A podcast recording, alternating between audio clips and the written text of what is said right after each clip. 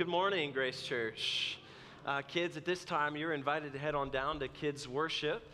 And uh, I invite the rest of us to open up our Bibles to the Gospel of Mark. And as you're doing that, I just want to check with the back to make sure that the computer did not freeze up. Am I good to go on slides? Can you give me a thumbs up or a thumbs down? Thumbs down. All right, you just give me a thumbs up when they're there, and I'll catch up to you. Um, and we'll just go without slides for now. Uh, good morning. Um, Mark chapter 8 is where we are in our study of Mark's gospel. Uh, Mark chapter 8 is where I encourage you to turn. And um, we've officially reached the halfway point in our study of Mark's gospel. It only took us eight months, uh, but we're there.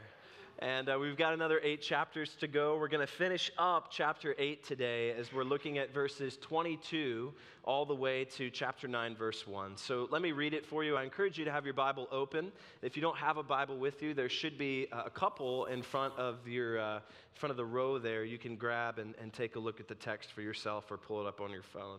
But let me read it for us. This is Mark chapter 8, starting in verse 22.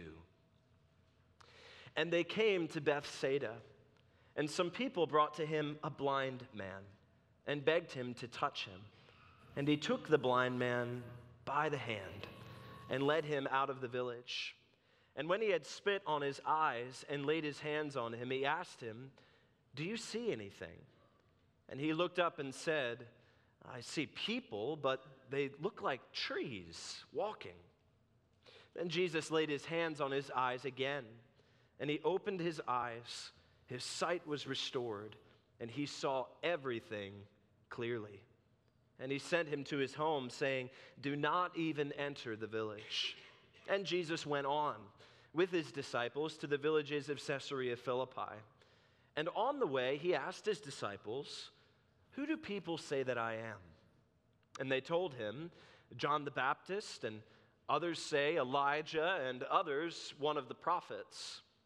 And he asked them, but who do you say that I am? Peter answered him, You are the Christ. And he strictly charged them to tell no one about him. And he began to teach them that the Son of Man must suffer many things and be rejected by the elders and the chief priests and the scribes and be killed. And after three days, rise again. And he said this plainly. And Peter took him aside and began to rebuke him. But turning and seeing his disciples, he rebuked Peter and said, Get behind me, Satan, for you are not setting your mind on the things of God, but on the things of man. And calling the crowd to him with his disciples, he said to them, If anyone would come after me, let him deny himself and take up his cross and follow me. For whoever would save his life will lose it. But whoever loses his life for my sake and the gospel's will save it. For what does it profit a man to gain the whole world and forfeit his soul? For what can a man give in return for his soul? For whoever is ashamed of me and of my words in this adulterous and sinful generation, of him will the Son of Man also be ashamed when he comes in the glory of his Father with the holy angels. And he said to them, Truly I say to you, there are some standing here who will not taste death until they see the kingdom of God after it has come with power. Father, we pray with our Bibles open that you would give us understanding, that you would open up our eyes to behold wondrous things here in these words. We pray in Jesus' name. Amen. There are important questions in life that all of us at one time or another have to answer. Uh, important questions like, What do you want to be when you grow up? Uh, some of you have been grown up for a long time now, and you're still asking that question. Uh, others of us uh, have never grown up. Um, other questions like who will you marry? Will you marry? Uh, how about where will you live or where will you work? What skills and hobbies will you pursue? We could Uh, the list could go on and on and on of all the important questions in life that we have to answer. But this morning, Jesus poses for us what I think is probably the most important question we will ever answer in our entire lives, the most fundamental question of all time. In verse 29, Jesus asks the question Who do you say that I am? The most important question you will ever answer in your entire life is the question Who is Jesus? The answer to that question is a life altering one, a life transforming one. It changes everything. And Mark, in his gospel, up to this point, from chapter 1 to where we are now in chapter 8, he has been preparing us, laying the ground for us to answer that question. This really is sort of a mountain peak, a climactic moment in the way that he's writing his gospel. This is, this is a, a transition point in his gospel where the disciples up to this point have been watching Jesus and his life, listening to his teaching, and now they are going to answer this all important question Who do you say that I am? Now, many have misidentified Jesus up to this point in Mark's gospel the Pharisees, the scribes, even the disciples, as we saw last week. It's not quite clicking for them who Jesus is, but now, here, in this moment, it finally clicks. And they are able to confess that he is the Christ. Who is Jesus? He is the Christ. Now, this section begins with an account of Jesus healing a blind man in Bethsaida. If you take a look at verse 22, it begins with uh, Jesus going into Bethsaida, and the, the, the group there brings to him a blind man, asking him to heal him. And just as Jesus has done uh, time and time again, he is about to uh, help this man. Now, at, at, first sight, we may look at this and wonder why in the world uh, did Mark put this in here about this blind man um, in this section of uh, this gospel? And really, Mark has been very intentional about how he is putting these accounts together. Because if you remember last week, if you take a look at verse 18, last week, Jesus was addressing the disciples' spiritual blindness, their spiritual blindness. In verse 18, he asked them the question Having eyes, do you not see? And now, Mark is going to show us an account where Jesus heals a man of his physical blindness and he's going to end this account by showing that the, G, that the disciples' spiritual blindness is about to be healed. So let's take a look at this account. In verse 22, the blind man is brought to Jesus. And in verse 23, as he always does with these encounters, he deals personally with this man. Uh, I was very struck this week by the tenderness of Jesus with this man. In verse 23, he took the blind man by the hand. He took this man's hand, gently led him out of the village, not to make a spectacle of this man's healing, but to deal with him personally, tenderly, gently. Now I just have to wonder what was their conversation on the way out of the village? Was Jesus asking him questions about his life, about his experience of, of living in blindness? And I wonder what the, what the blind man was thinking as he was being led by the hand by this Jesus who he really didn't know. Was he afraid? Was he unsettled? What was about to happen? It's often the case that when Jesus first takes us by the hand, it can be a little unsettling at times. But Jesus, in verse 23, he does this strange thing. When he finally gets him out of the village, it says that he had spit on the man's eyes. Now, I've read a lot this week about what this spitting is all about, and I have to be honest with you, I have no idea what is going on here. I don't know why Jesus spits on his eyes. There's a lot of different opinions. I leave that to you to study on your own and determine why he did that. It's not really the main point of the, uh, the account here. The main point is not the spitting, but the seeing. That is the main point. But he spits on the man's eyes and he lays his hands on him and he asks him, Do you see anything? What does the blind man reply in verse 24? In 24, he looks and his vision is still a little blurry. He says, I see people, but they look like trees walking. The healing hasn't quite settled in fully yet. He's only half recovered from his blindness. Verse 25 Jesus lays his hands on his eyes again, and the man opens his eyes, and his sight is restored completely. He sees everything clearly. Now, the question that may come into our minds is Was this man's blindness too much to handle for Jesus to do it in just one shot? Was this man's blindness too difficult for Jesus that it took two attempts to finally heal him?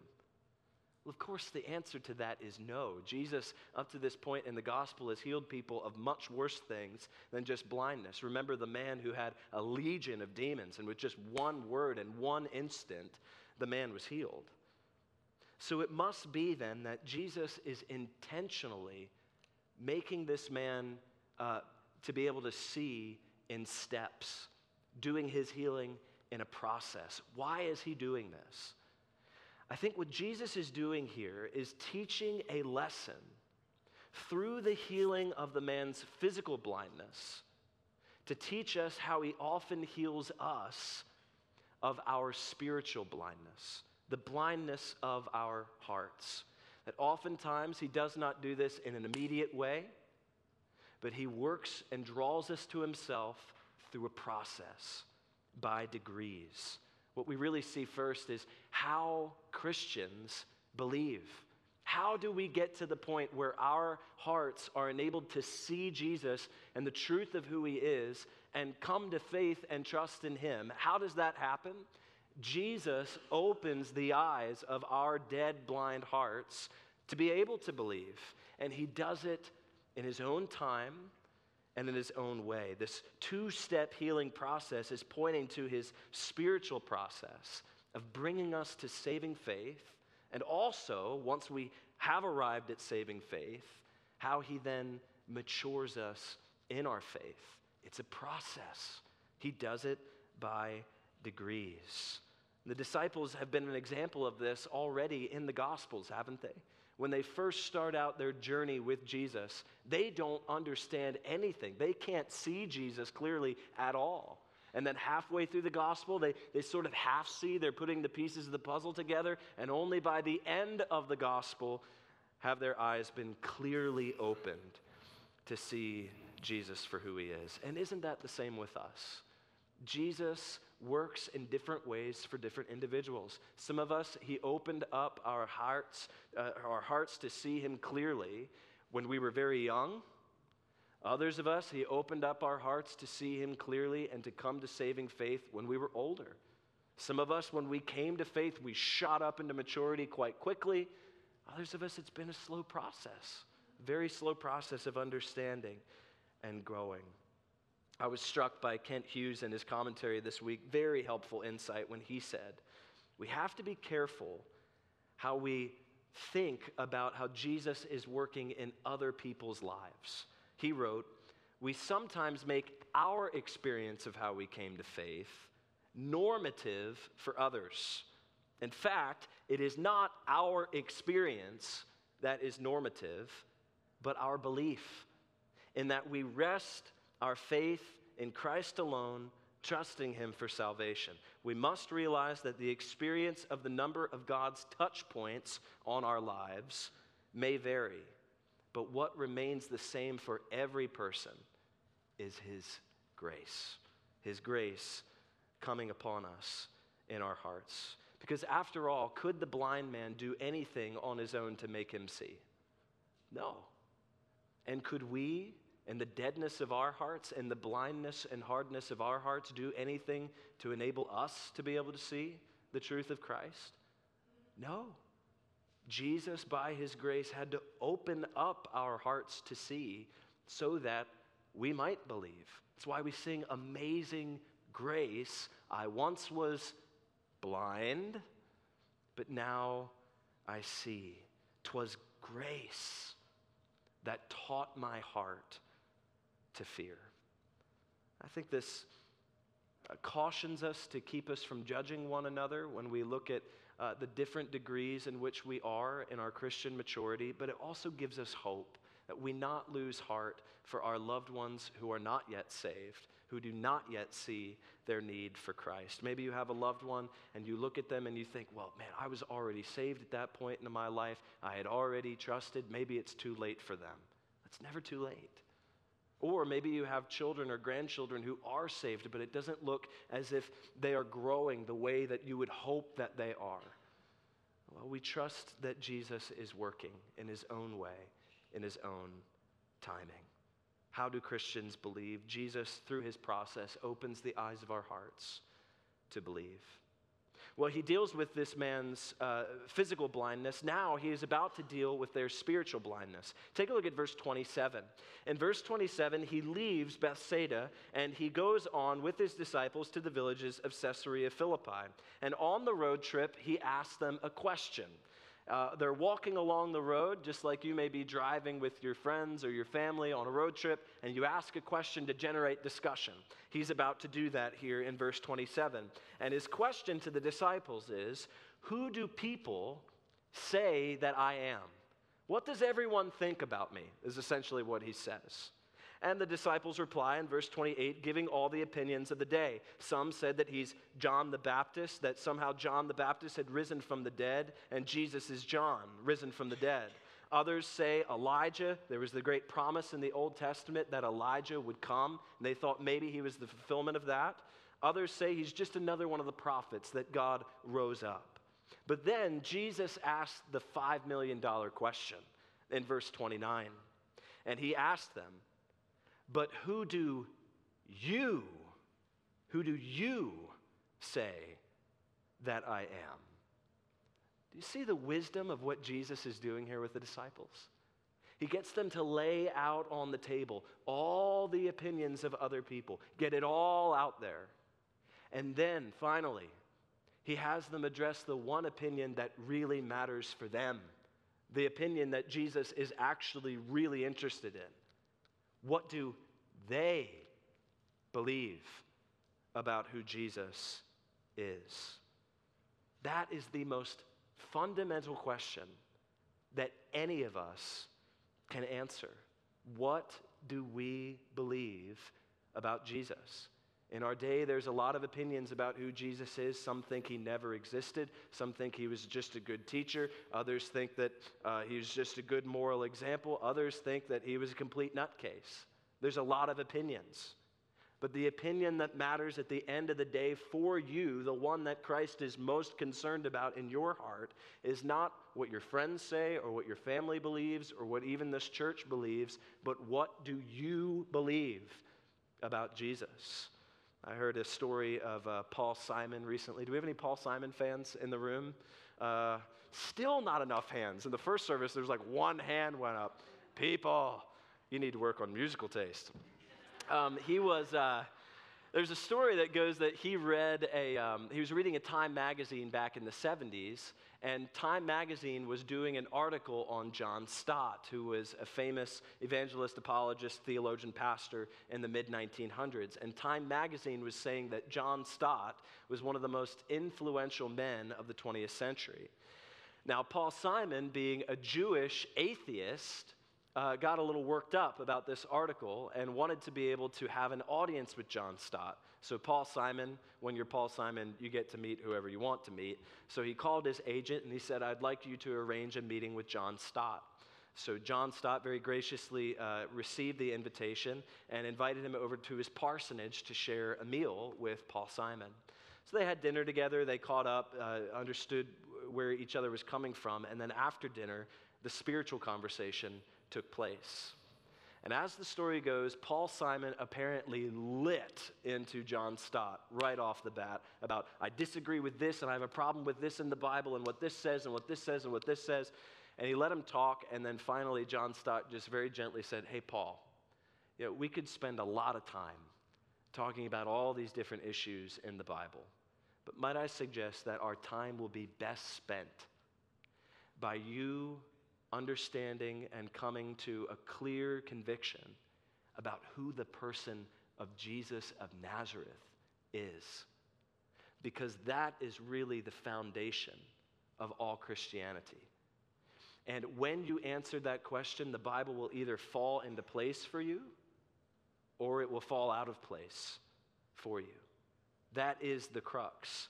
Who is Jesus? Is the most fundamental question. Well, Peter gets the answer correct in verse 29. He answers and he says, You are the Christ. What we see next is what Christians believe. Jesus is the Christ who suffered for sinners. Peter's great confession here is the foundation of the entire church, the foundation of the entire faith. Paul writes in uh, Ephesians saying that the church is founded on the doctrine of the apostles and the prophets with Christ himself as the cornerstone.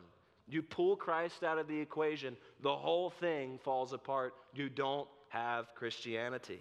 And what does it mean for Jesus to be the Christ? It means that he is the promised Messiah, the chosen one that God had prophesied about in the Old Testament, that he said he would send into the world, the God man who would come to redeem his people and to gather for himself a kingdom that would be comprised of all nations. The whole world would come under his dominion. And now the disciples finally see exactly who this Jesus is. And now that they see clearly, Jesus is going to begin clarifying for them what sort of Christ is he? If he is the Christ, what sort of Christ is he? Take a look at verse 31. He began to teach them that the Son of Man must suffer many things and be rejected by the elders and the chief priests and the scribes and be killed. And after three days, rise again. The Son of Man must suffer, be rejected, and die. This would have been completely unthinkable to the disciples absolutely mind boggling to the disciples because the Jewish expectation of who the Son of Man was was not someone who would suffer, but someone who would conquer. In Daniel chapter 7, verse 13 and 14, God had said that this Son of Man would be this. It said, Behold, with the clouds of heaven there came one like a Son of Man. And he came to the Ancient of Days and was presented before him. And to him was given dominion and glory and a kingdom that all peoples, nations, and languages should serve him. Does that sound like a sufferer? Does that sound like someone who will be rejected? Does that sound like someone who will ultimately be defeated? Well, the disciples are so worked up by this that actually Peter himself in verse 32 takes Jesus aside and begins rebuking Jesus. I just wonder what he said to Jesus. Was it, how dare you say those things about the Son of Man? Don't you know that the Son of Man, he's not meant to die and be rejected, he's meant to conquer, he's meant to, to, to bring everyone into subjection. He begins rebuking him. But what does Jesus do? Well, Jesus, in verse 33, rebukes Peter. And he says to him, Get behind me, Satan. For you are not setting your minds on the things of God, but on the things of man. The cross is how God thinks. And man, as we read in 1 Corinthians, struggles to understand why God would act in this way. This is the great mystery of the gospel that God brought the Christ into the world not to conquer, not to condemn, but actually to die. To die for the sake of a world that rejected him, that defied him, that rebelled against him. Out of his grace and his mercy, he would do this. And notice in verse 31, it says that he taught them that the Son of Man must suffer. The Son of Man would come into the world and would have to undergo suffering because sin needed to be paid for.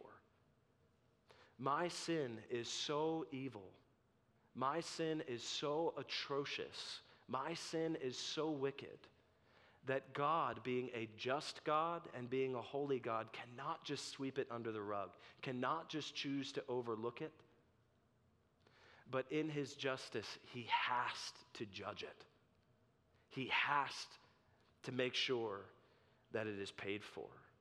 But in his grace and mercy, his plan was that Christ would come and pay the penalty for us, taking on our sin, the Holy One, the King of Kings, the Lord of Lords, giving himself up for the lowly, dejected sinners.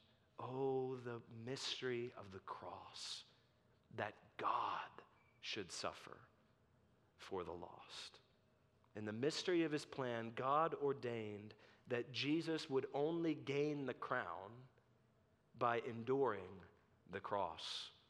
No cross, no crown. And he is about to show us now that it is the same for us no cross, no crown. What we see next is what Christians do. What Christians do. Take a look at verse 34.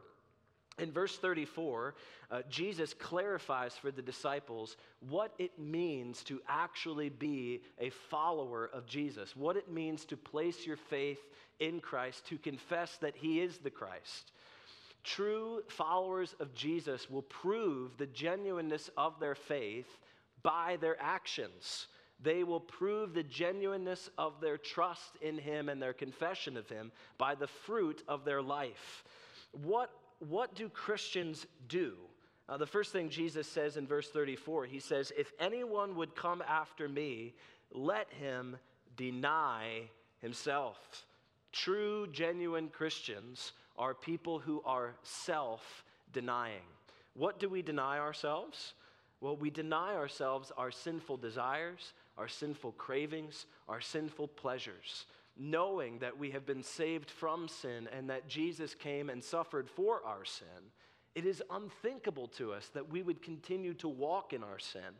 But we have a heart that loves repentance and turns away from sin and turns towards righteousness, that with all our heart we seek to be people of obedience. It should be obvious to the onlooking world when they look at a genuine Christian that the Christian is someone who is clearly denying themselves, that in some way there is shackles on their hands and there are fences on their heart to keep them from walking in the old sinful flesh. We deny ourselves. And number two, Jesus says, genuine Christians take up their cross and follow him. Verse 34 take up his cross and follow him. G- uh, Christians are those who are cross bearing people. Now, we have to be clear when we talk about this what we mean by taking up your cross, because we hear people today say things like, oh, that's just my cross to bear, and they're just talking about little inconveniences in life or things that annoy them. What is Jesus talking about when he's talking about taking up our cross? Jesus is talking specifically about ridicule that we receive from the world because we are trying to follow him.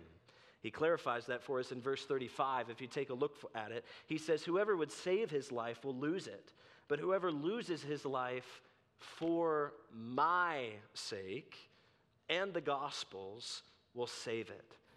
Cross bearing is ridicule and hardship and persecution that we face because we are seeking to follow Jesus. So, taking up your cross is not just bearing with your annoying coworkers. Uh, anyone can do that.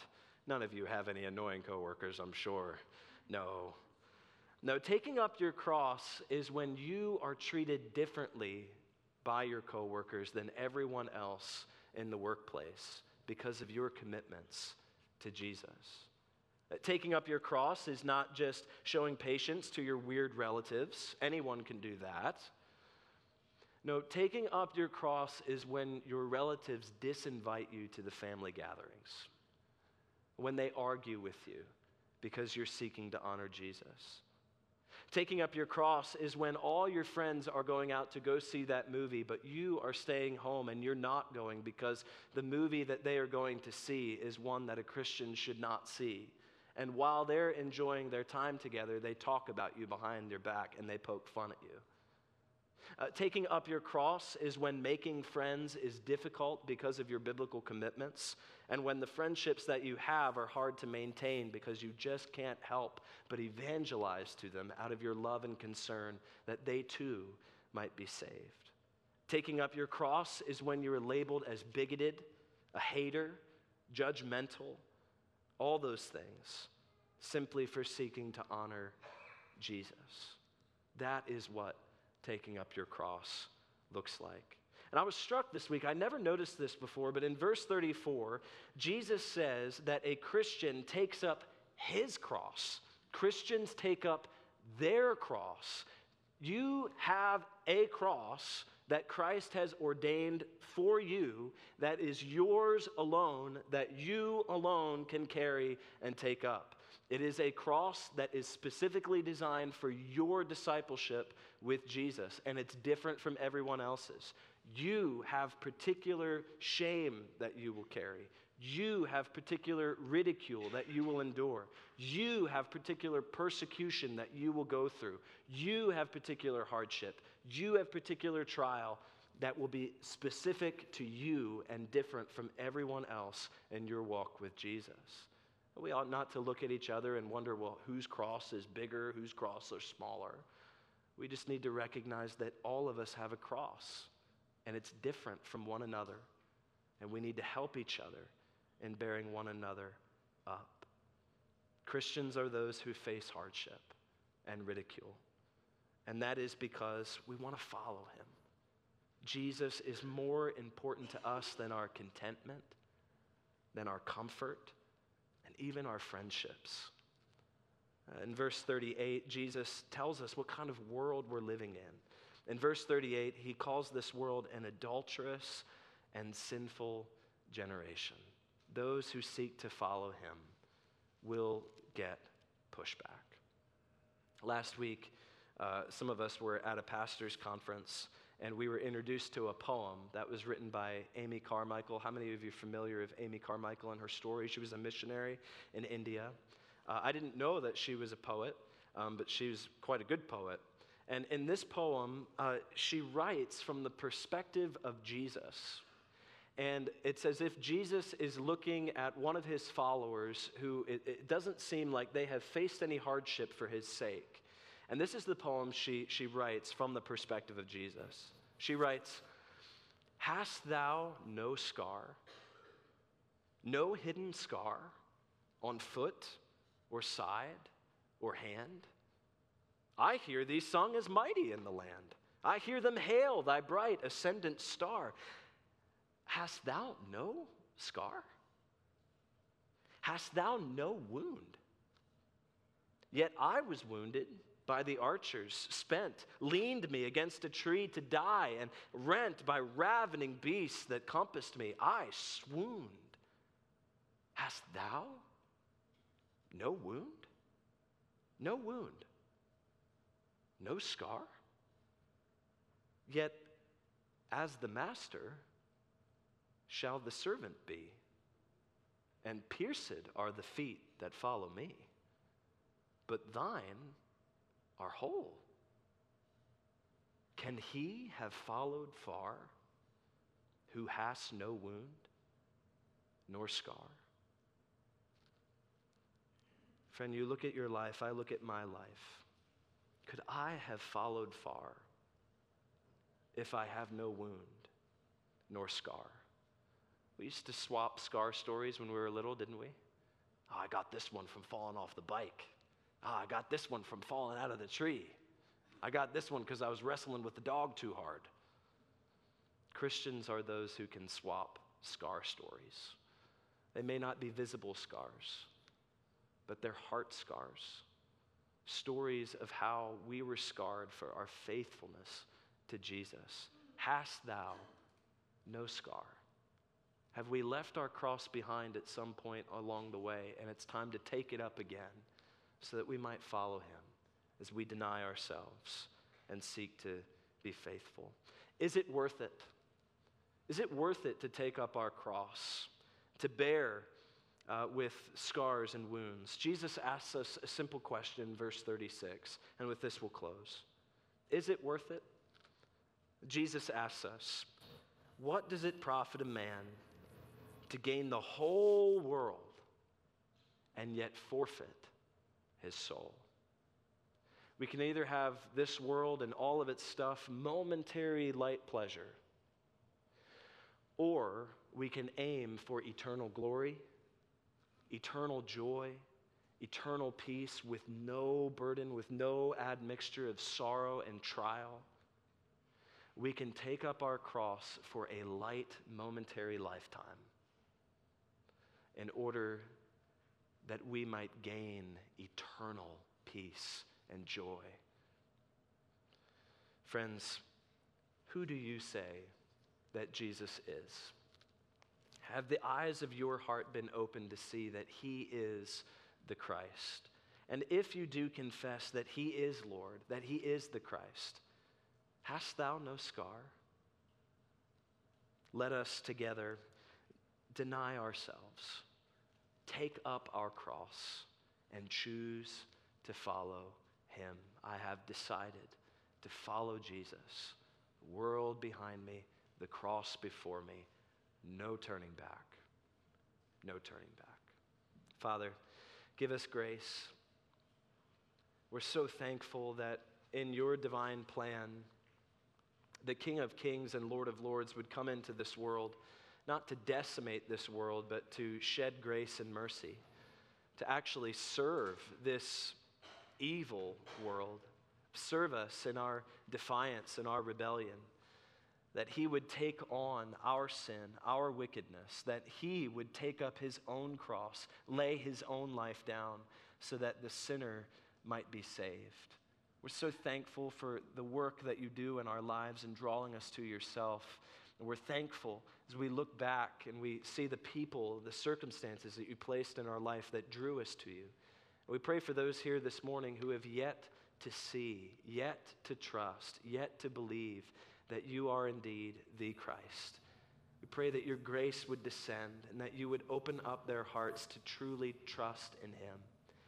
And for all of us here, Father, we pray that you would give us great grace, great strength, great perseverance to deny ourselves, to not be those who walk in sin, but seek to overcome temptation and seek to uh, kill our sin in order that we might walk in faithfulness and in righteousness. And Lord, help us to see what the cross is that we have to bear. Give us strength and let us help each other in our cross bearing that we might be truly followers of Jesus.